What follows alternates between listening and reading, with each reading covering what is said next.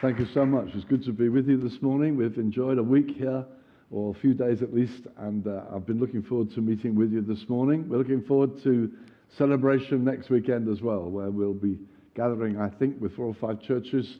I trust we'll have a great time together. Beautiful part of the world you live in. You're very privileged, green and wooded and beautiful. It's lovely to be here. Uh, I'm going to speak to you from Jonah, okay? So um, I don't know if you want to turn it up, but uh, it's not the easiest book to find, but it's tucked in there. Jonah, all right? I'm going to read the first chapter with you.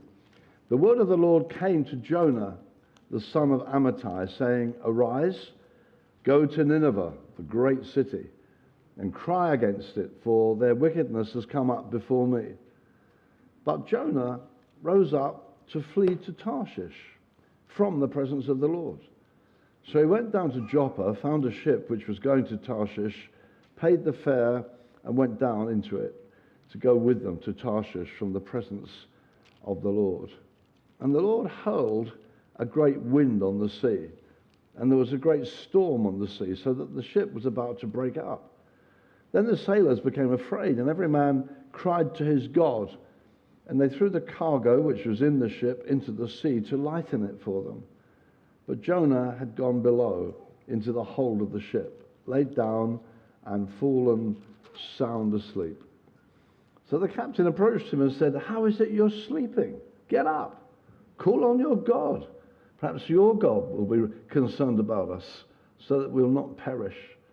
Each man said to his mate, Come on, let's cast lots to, that we may learn on whose account this calamity has struck us. So they cast lots, and the lot fell on Jonah. They said to him, Tell us now, on whose account has this calamity struck us? What is your occupation? Where do you come from? What's your country? What people are you? He said to them, I'm a Hebrew. I fear the Lord, the God of heaven, who made the sea and the dry land. And the men became extremely frightened. And they said to him, How could you do this? For the men knew that he was fleeing from the presence of the Lord because he'd told them. So they said to him, What should we do to you? That the sea may become calm for us. For the sea was becoming increasingly stormy. And he said to them, Pick me up, throw me into the sea. Then the sea will become calm for you. For I know that on account of me this great storm has come upon you. Whoever the, however, the men rowed desperately to return to land, but they couldn't, for the sea was becoming stormier against them. And they called on the Lord and said, We earnestly pray, O Lord, don't let us perish on account of this man's life. And don't put your innocent blood on us. For you, O Lord, have done as you have pleased. So they picked up Jonah, threw him into the sea, and the sea stopped its raging. Then the men feared the Lord greatly, and they offered a sacrifice to the Lord and made vows. And the Lord appointed a great fish to swallow Jonah. And Jonah was in the stomach of the fish three days and three nights. Father, thank you for your word. Thank you for the joy of singing your praise. Lord, we love to sing what a wonderful name, the name of Jesus, this wonderful, unique name that's rescued us.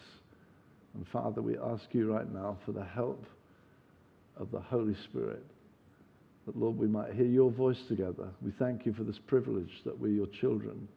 We can hear your voice. So come, Holy Spirit. Please rest upon us. Let us know your prompting. Please let us hear your voice. Bring us more and more into your purposes, we pray, Father. In Jesus' name we pray. Amen. Amen. Well, this is a strange prophet, and uh, whereas you might find in Isaiah chapters and chapters of prophesying, with Jonah, there's only eight words of prophecy in the whole book. In fact, the story is really the prophetic word.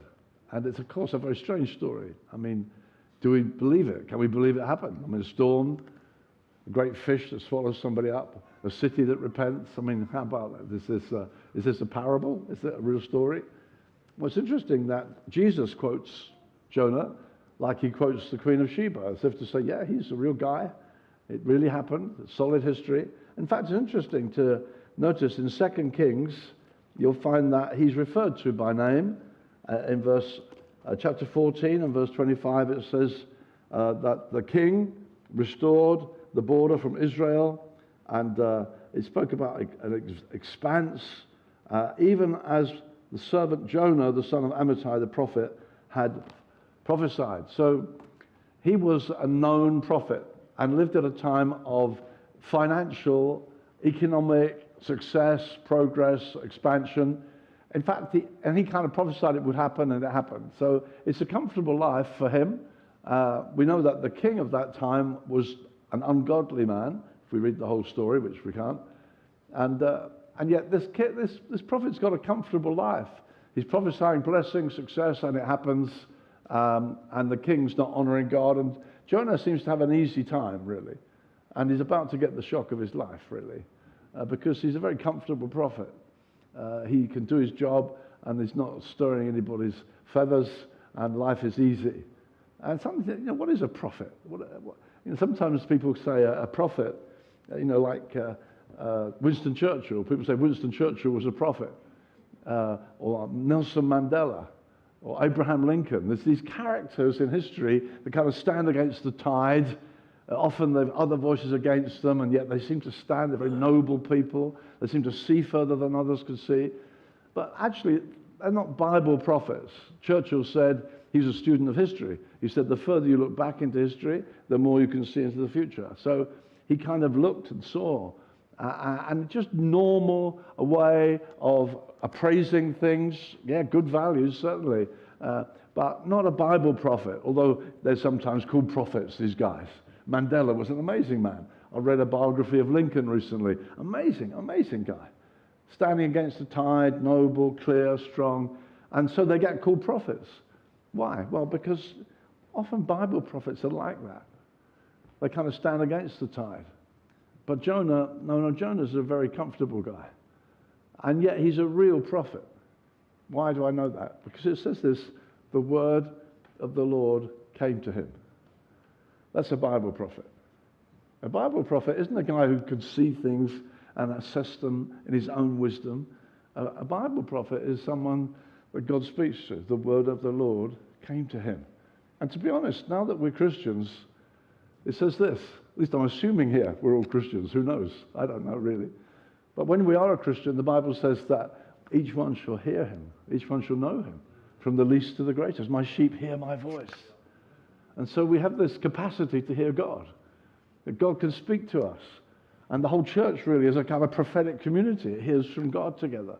We, we keep hearing God. It's a massive privilege that we live in a world of blind people who don't know what the world's all about, and we hear God. We hear from God. We know God. He speaks to us. So we can line up with this guy and uh, here God begins to speak to him and says, Now arise and go to Nineveh. Well, you know that uh, the next verse is, But Jonah.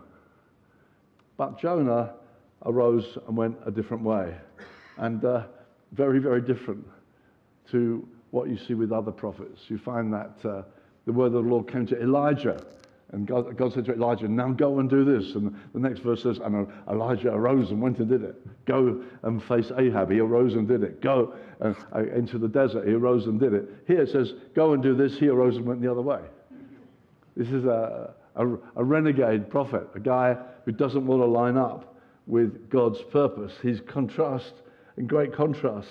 In, he was unlike many other prophets because his word was, Go and tell Nineveh but unless they repent, they're going to be judged. And this guy's got no sensitivity to God at all. You find that when, when Jeremiah had to give words of warning, it said he wept and pleaded. You find when God spoke to Abraham about judgment of Sodom and Gomorrah, Abraham prays to God. And so there's no kind of sensitivity to God. He's a prophet. He's become a bit of a professional. Life's comfortable. What he said happened. No one's troubling him. And suddenly this word doesn't kind of fit with what he wants to do. And we can find life like that. God speaks to us and it doesn't, it's not exactly what we wanted. You know, all kinds of stuff in our lives is like, why are you going out with that girl who's not a Christian? I don't want to hear that. Now, God speaks to us. Want, are you giving properly to the church? I don't want to hear that. Are you honoring your husband, submitting to him? I don't want to hear that. Are you loving your wife and laying down your life for? I don't want to hear that. Words come to us all the time, some of which we don't really want to hear. We really don't want to hear them. We don't want to do them. And we say, yeah, well, I'm a believer. I love the Lord Jesus, but hmm, what the word of the Lord comes to us, and we don't always say, yes, of course, Lord, straight away, Lord. You're, I want to build my life on your word. The man who hears these sayings of mine and does them is like a man who builds his house on a rock. But some of these sayings of his, they're very uncomfortable. And we don't necessarily want to do them. We find that happen with Simon Peter when, when Jesus said, Let's go up to Jerusalem. And Peter said, That's a dangerous place to go. What are you doing? You know, you, you could be in danger there. And so, although he said, You're the Christ, you're the Son of the living God, he said, No, don't go to Jerusalem. That's very dangerous. And Jesus has to say to him, Get behind me, Satan. So we can believe things and know things, but we don't always like every word that is spoken to us. And so this guy doesn't really want to do God's will. And the story starts here really. He says, No, effectively, I won't do it. I'm not going to do it. And, and it's an amazing story of grace, the story of Jonah. Because the next line is not, Goodbye, Jonah. Amos, come and do this for me. It's wonderful, isn't it? I'm so grateful to God that when I first got saved, I was terribly disobedient, backslidden. I was an absolute mess. I can't thank God enough. He didn't say, Goodbye, Terry. If that's what you want, push off. God, incredibly merciful and kind. And you're going to find Jonah is wonderfully restored, but he has to learn a lesson.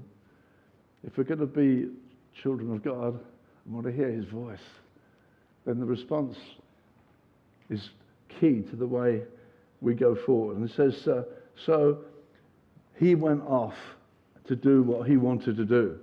And it says this Jonah fled from the presence of the Lord. It's a strange thing to say, isn't it? Because elsewhere in the Psalms it says, Where can I flee from your presence? If I make my bed in hell, you're there. You know, if I'm in the wrong bed, you know about it. I can't flee from you. It's like, I, you know, I know I shouldn't be here, but I can't flee from your presence. How can, how can I say he fled from the presence of the Lord then?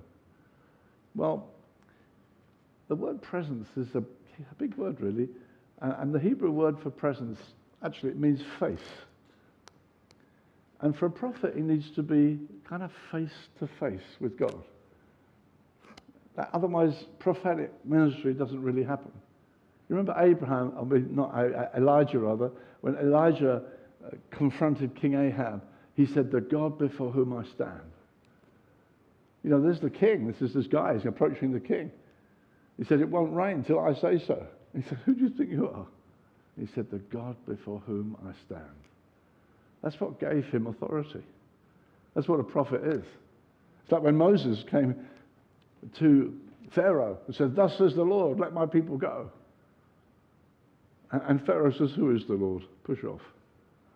And so he goes back to the Lord. Hey, he told me to go away. What do I do now? And God says, Go back again. And you look at the story of Pharaoh and Moses and, and he resisted, resisted. And, and Moses doesn't say, well, well, this is a waste of time then. What am I bothering? He goes back to God because he's a true prophet. True prophets go back to God. They don't despair, they don't give up, they go back to God. And so Moses goes back to God. What do I do now? This, this.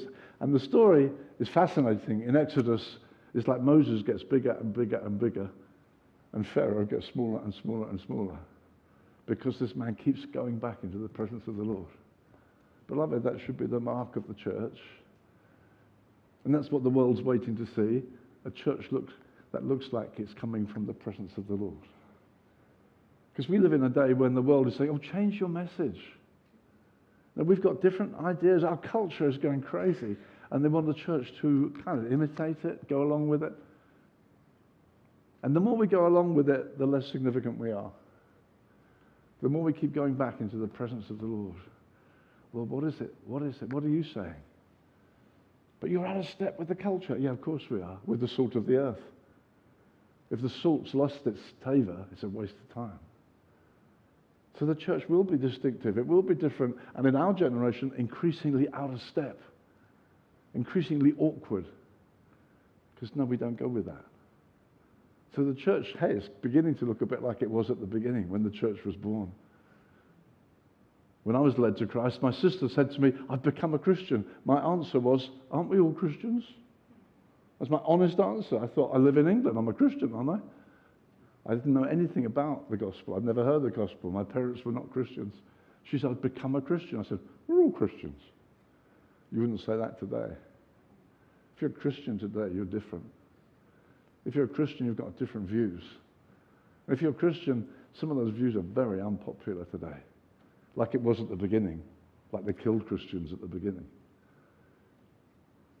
We've got to understand that prophets go back to the face of God and say, Lord, what do you want? The psalmist said, One thing I've desired of the Lord, that will I seek after, that I might be in the presence. Behold the beauty of the Lord. That's our calling, to know him. So wonderful to come into church this morning and have the worshippers lead us. What a wonderful name. What a wonderful name. I know the name of Jesus. I'm massively privileged. He's rescued my life from terrible debauchery that I was in, horrible lifestyle I was living. Saved me forever. Uh, we need all eternity to sing these thousands of hallelujahs. I've never sung those songs before, new songs to me, but amen. We belong to him forever. He's changed everything for us. So we're not going to just uh, adjust. We're going to be awkward sometimes because, now we keep going back into the presence of the Lord. But this guy, oh, who's called a prophet, and although the word of the Lord came to him, he said, no thanks. Effectively, no presence, no ministry. That's true for the prophet. And as, inasmuch as we're a prophetic community, it's true for you and me. No presence, no sense of being in his presence no face to face fellowship. We don't look very authentic. They may think, oh, they do good as they go to church, but they don't look prophetic. Eh, you need presence to be prophetic. We need to be in his presence, face to face, being changed by him, being amazed by him, being dealt with by him, receiving the words he tells us, doing what he tells us to do. But this guy, no, he, he fled from the presence of the Lord. And you don't have to go a long way away to do that. The prodigal's brother didn't go anywhere. The prodigal son went way off. Way, way, way. But the prodigal's brother stayed at home. But he didn't know the presence of his father. You see, you can stay at home and say, I never went to the far country, but not necessarily knowing the presence of the Father. So this is a high privilege of ours to know the presence of God to enjoy that on a daily basis, being his face, being his presence. Let, let his word get into your face, speaking to us, dealing with us, changing us, beholding his beauty. So, first of all, he fled from the presence of the Lord. What a terrible thing for a prophet. It's the end, really, of ministry. The second, second thing is this he found a ship. Fascinating, eh? He's, he wants to go to Tarshish. You know, God says, go this way, think I'll go that way. And he goes down to the harbour, and what do you know? There's a ship going to Tarshish. Must be God. Just, well, there it is. I, mean, I wanted to go that way, there it was. I've been a pastor for so long. The number of stories I've heard of people who wrecked their lives. You know, a married guy who says, well, I was just thrown with this woman. We just, we found one another. But what about you? I've never, we found one another. We just were, you know, we were just thrown together. It just happened. Now, a number of times you hear that, you think, what are you talking about? Jonah thinks, I'll go here, and there's a ship going there. Well, it's obviously God, isn't it? When you set, turn your back on God, you are very vulnerable to regard anything as guidance. Well, this is what happened. So obviously it's God. We talk about God guiding, and well, look, there's a ship going there. That's where I'm going. And there it is. And you hear such sad stories from people. Well, we were kind of thrown together. And, you know, my wife and I, we were having a tough patch. And this, oh, she was so affectionate. And, well, you know, you think, what are we talking about? It's so sad when that happens. He found a ship. We just went that way. God must have been in it. No, God wasn't in it at all. He just found a way. He turned from God and he found another route. And the next thing you see is he fell asleep. He fell asleep. He got into this ship and he fell asleep. Now, there's nothing wrong with going to sleep. With jet lag, I'd like a bit more sleep. Be very comfortable. I appreciate it. We find Jesus fell asleep in a storm. Jesus is exhausted. There's nothing wrong with sleep. He gives his beloved sleep. But this is a kind of a different sleep. This is a sleep of who cares? It's a sleep of opting out. A kind of, well, I'm not really in, I'm not involved anymore. And so he got on the ship and you know, he's a prophet. He's prophesied that there'll be extension and it comes. And he, you know, he's fulfilling that ministry and then he gets careless. He gets careless. He had brought the word of the Lord to them. The nation will be extended. Yes, it happened. Wow. And then he's got careless and now come and do this. No, I don't want to do that. I don't want to do that. I'll go away from your presence. Prophet out of the presence of God. What do I do? Well, there's a ship. but then what? I fell asleep. fell asleep. You can, just, you can get like that as a believer. You know, where do you get your kicks? Well, sport, television. What, what really turns us on? What really excites us? When we think in this book of how the gospel just captivated people. When Jesus said to his disciples, You're going away? They said, where, where, where else would we go? You've got the words of eternal life. Some of us, mm, oh well, you know, we'd be in the meetings and stuff, but are we awake? And that's what happened here. This guy fell asleep. There's a lethargy, an aimlessness, a boredom, a dejection, which can lead to depression. You know, Pastor, would you pray for me? I feel depressed. What led to that? Well, sometimes it's like a non engagement, unaware that we're prophetic, unaware that we're the light of the world, unaware that we're the salt of the earth, kind of switching off. And every, every one of us needs joy. Every one of us needs something to turn the light on in our hearts. But Jesus doesn't do that for us anymore. And gradually we drift away. So, yeah, he, he fell asleep. Do you know, it's, it's even possible to be very busy, to be in, but still be inwardly asleep. You can be a very busy person, very demanding job, but in your soul, you've kind of gone asleep. So it's not so much about activity, it's about an inner thing. Where am I finding fulfillment? When we were singing earlier, there's no equal. You've got no equal. Did your heart leap? You have no rival. That's right. What do you think? You know, he has no rival. That sort of thing, beloved, should just stir our hearts. We know the King of glory. We know the guy who's running the whole universe. We know the one who's going to wrap it all up. The one who's stretching out the ages and say, Come share with me in eternal glory. And these things are meant to stir and stimulate and excite and motivate. And so poor old Jonah, he just fell asleep. He's bored. Are you bored? Well, we've just found there's no rival to him. What a wonderful name. And so Jonah tragically missed the point as a prophet. It's like, do you think we're going to have a prayer meeting? Well, I don't have got time for that. There's a small life group. Oh, I've got this. It can happen. It can happen. Or we don't bother. And then the next thing we see is that tragically he kind of fails the world in a storm. The whole ship hits a storm. And he's quite unprepared. You see, things happen, don't they? And storms suddenly hit us that we weren't ready for. And the whole world's in the storm. The whole ship is in a storm. And, we can find that. We can find that in our world. We're finding it, certainly, we're feeling it in Europe at the moment. The, the sudden Ukraine war, suddenly COVID, suddenly, hey, what is going on? The whole world's shaken up. And you get people saying, well, our kids are getting into drugs. It's terrible. And sometimes you notice this, sometimes it's almost like the world cares more than the church does. You'll find the world getting organizations about fighting the drug thing. Maybe the church could help us. But you feel they seem to care more about it than we do. And that's what happened to Jonah. He's, he's asleep. And the, the world's in chaos. The boat's hit a storm.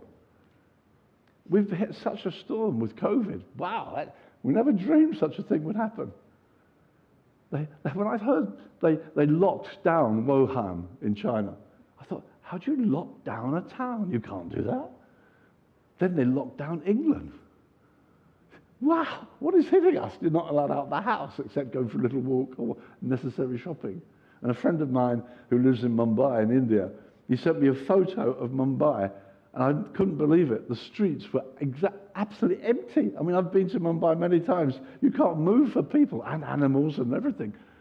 And they were empty. I said, what is going on? The light, world's turned upside down. We hit a storm. And where's the church? Well, we're mm, a bit sleepy.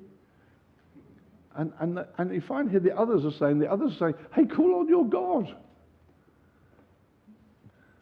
They're calling on their gods. And sometimes when the world hits chaos, you know, the Ukraine war, when it's cutting off the this and that, and we can't get the parts, and we can't, and everything's getting ensnared, and, and we've got inflation now. We've never had inflation. We didn't pay this much for gas for years. What are we talking about? The gas prices are going up, the grain prices are going up. When's it going to end? We don't know. So they start calling on their gods. And Jonah's asleep. And they say to Jonah, Why don't you call on your God? Haven't you got, do you know a God? We know, you know, we're crying for our gods don't seem to be doing much for us. You know, crisis is a wonderful opportunity for the true God to be known for the true God to be seen. And for us in the supermarket line, when people are saying, What's happening? What's happening? For not us to answer and say, yeah, Who knows? but to begin to speak, begin to share. Funny, in the UK recently, I've seen it on my phone since I've been over here. There's a rather well known uh, commentator. He used to be a member of parliament. Now he writes in the Times newspaper. And uh, that's the big newspaper in England. We don't have town newspapers, we have national newspapers such as the Times, and it goes right across the country. It's probably the best known newspaper. And he, he writes in it regularly. And this, just a few days ago, he, he put in there, he was just giving a speech in, the, in his party conference. And um, uh, he said, I was just walking home late at night. He said it was after midnight. And he's walking past the Bank of England. He lives in the heart of London. And uh, he said, as I'm walking by, he said, I've just received a thousand pounds for doing this speech. I mean, this is an article in the paper. This guy is an atheist. He's a very well known atheist. He said, I'm walking along, and he said, a guy cycles up by him, and he's delivering pizzas. And he said he's probably earning 14 pounds a week, a, a, night, or whatever, 14 pounds an hour, I guess, probably, sorry, 14 pounds an hour. And uh, he said, he stopped by him, he said, aren't you Matthew Parris, which is the guy's name? He said, yes, I am. He said, Do you believe in Jesus? So Matthew Parris said, Well, I believe there was such a person. He's the Son of God. Well, he was misinformed, wasn't he? And, uh, uh, and he just has a little conversation with him. And uh, he said, Well, you may think that, but he is the king, and he loves you. And, and Matthew Parris, in this article, said, I went on my way strangely moved. And this is a conversation at midnight with a guy on a bicycle. And it's such a fascinating little article. This fellow, who is, I mean, he's political commentator, he's a big name. And he's walking home, he's just pocketed a thousand pounds, thank you very much. And he's just, and it's registered with him, this little guy, delivering pizza. I said, Do you believe in Jesus? He still loves you anyway. And he said to him, I'll pray for you. And the last line in that article is, I went on my way, strangely moved. I thought, how amazing that at midnight, this little guy tells us, oh, you're Matthew Parris. Tells him about Jesus, and the next day, it's in the Times of London. And I've seen it on Twitter from friends in England who've seen this article. Say, Have you seen this? Have you seen this? It's all over the place now. But this little guy said, Do you know Jesus? Wow. That's a, that's a guy living with Jesus. He's living with Jesus. And he doesn't think, wow, it's Matthew Parris. It's Matthew Parris. Do you know Jesus? Wow. What a lively guy. What a testimony. So exciting, isn't it? I, I met a guy recently. He's a, he's a, Church of England vicar. I've only recently met him. He's a, he's a live wire. He said he was in a, a shop recently in a store, and there was a megaphone on, on the counter. And he said to the lady behind the counter, May I use that? And she said, oh, If you like, I suppose. So he took the megaphone and spoke into the store and said, It's been tough through COVID, hasn't it? Uh, have you ever heard of Alpha? You might like to try Alpha. And just you can find about it and it, tell you about Jesus, how he can meet your needs. And just spoke to the shop. And he put it down and he said, a woman next to him said, All you priests are pedophiles. So he said, Oh, ouch. But the woman behind the counter, he said, Before I left the place, I had led her to Jesus. Wonderful. so wonderful. This priest who wears a clerical collar. He's on his toes. He's not irrelevant to the chaos that's out there. He's got an answer. This prophet had no answer at all. He's irrelevant. If the source lost its savour, it's good for nothing. It might as well be trodden underfoot. Because we don't know when the storm's going to hit. And the society is in a massive storm politically, economically, in terms of health. We've hit storms. Boy, have we hit storms. Since I've been over here, we've lost our Prime Minister. Storm all over. Who's going to be the next? We haven't a clue who's going to be the next Prime Minister. It's time the church was prophetic, has an answer. But Jonah, he's irrelevant. He's God's prophet, he's irrelevant. And the others have to ask him, What is it with you? Why aren't you calling on your God? We're trying calling on our God. We're not getting much joy. But, you know, why don't you call on your God? Uh, and then they begin to say, Anyway, who are you? And I think it's wonderful what happens then. Because he kind of owns up to who he is. He said, I'm a Hebrew. I fear the Lord. See, that is the, that is the truth about him.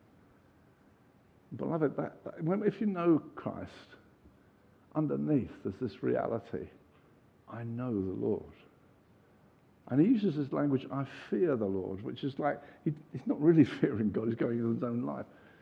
But the bottom line is, I do, I do love the Lord. I do fear the Lord. That happened to me. I was a, I was a Christian, but I was living a double life, terrible double life. So I was in church on Sunday, but I was doing all kinds of wild stuff the rest of the time.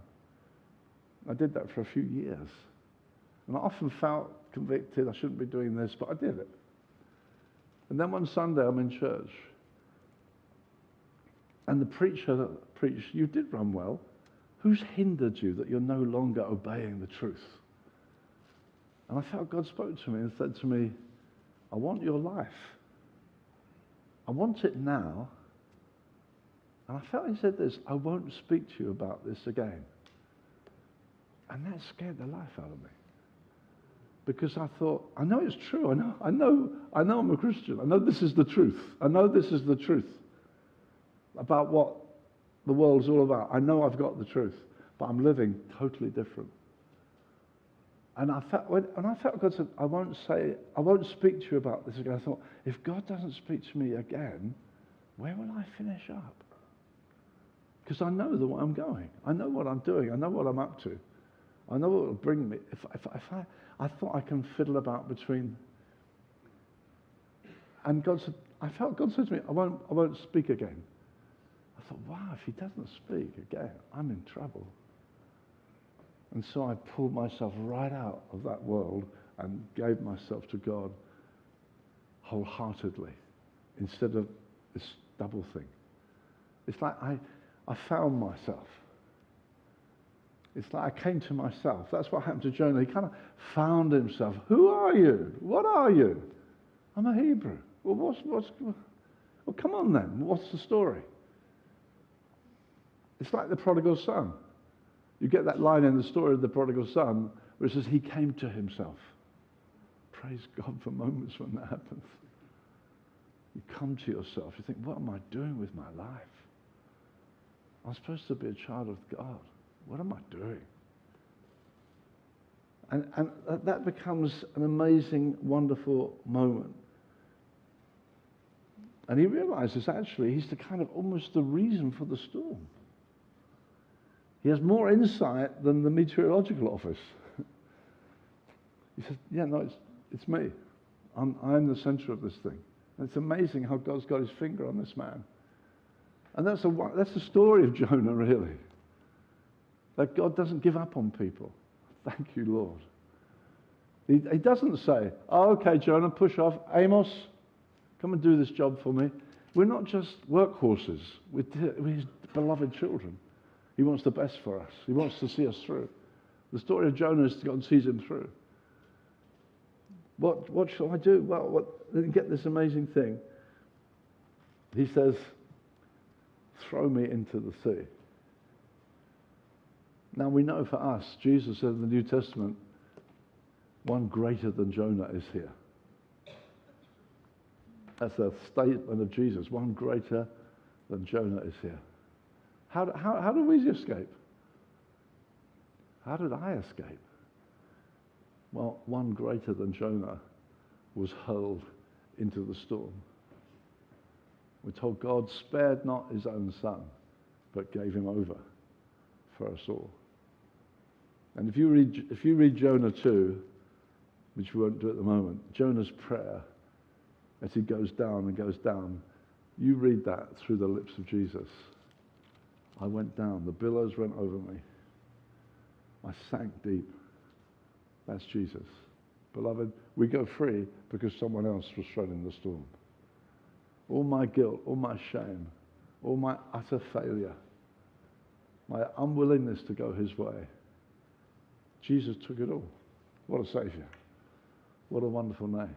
He took all my shame. He took all my unwillingness to go his way throw me in. Now, Jesus said, no, I'll stand in your place. He got thrown right into the storm. The Father spared not his own Son, but gave him over. He went into the storm. And when he went into the storm, there was immediate peace. One greater than Jonah.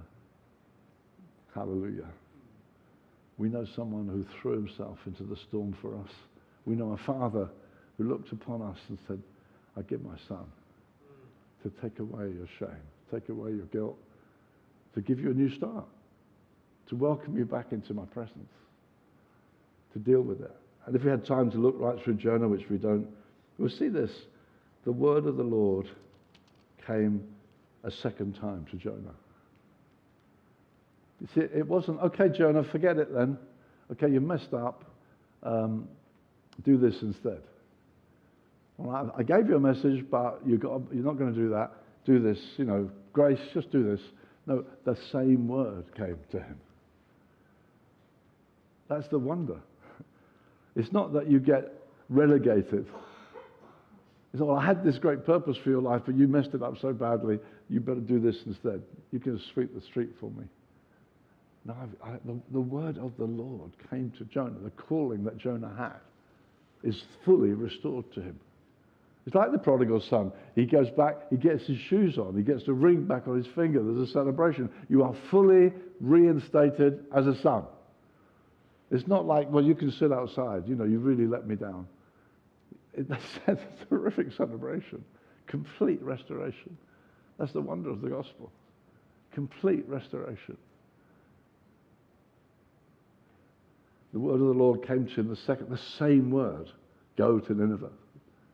It's not like, okay, but you see, God, God, and real repentance is coming back to that word. Because the last word is this Jonah went according to the word of the Lord. See, God, God says, I'm the Lord, I don't change. So I guess it's us who's got to change. I think it was Bob Mumford who said, God said to him one day, We're incompatible, and I don't change. You know, we've we got to change. And so, yeah, okay, I'll go, I'll go according to your word now then. The same word, not a, not a lesser word, fully restored to God's purpose, and then going according to, all right, Lord, we'll do it your way. We'll go your way. I want to be a true prophet. I want to keep hearing your voice. I want to fulfill my destiny. I don't want to be asleep while the world goes through chaos. I want to count for you. I want to be part of something you're doing in the nations. I want to see churches planted. I want to see people saved. I want to see the kingdom grow. I want to be part of that. The biggest thing that's happening on planet Earth today, I want to be part of it. I don't want to be nominal. I want to be part of it. And that's what happened to this guy. He's thoroughly restored and goes according to the word of the Lord. I just want to pray that God will bless us this morning, that we might be a people who say, Yes, I, I want to hear your voice. I want to do your will. I don't want to fall asleep. I don't want to miss the point. I don't want to be in but not in. I want to be in thoroughly. I want to fulfill your kingdom plan. Amen? Amen. Shall we stand to pray?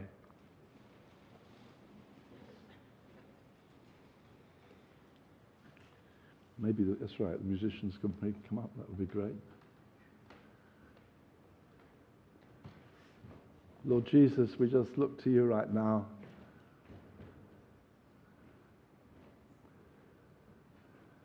We do pray, Father, that you will win our hearts in a way that excites us, in a way that thrills us to find ourselves doing your will together. I want to pray your blessing on your church here, blessing on every individual, every family. Father, we might find ourselves captivated, captivated, aware that someone else was thrown into such a terrible storm that we might go free. Lord, please bless this word to us and help us, Lord, to respond with all our hearts, to give our lives unreservedly to you, so that, Lord, you will be glorified. I do ask you, Lord, as uh, next week we come up to the celebration together, yes. we might, Lord, just feel ourselves captivated into your full program. Please don't let us sleep in the midst of all the storms around. Bless your word to us, Father, we pray. In Jesus' name, amen. Thank you.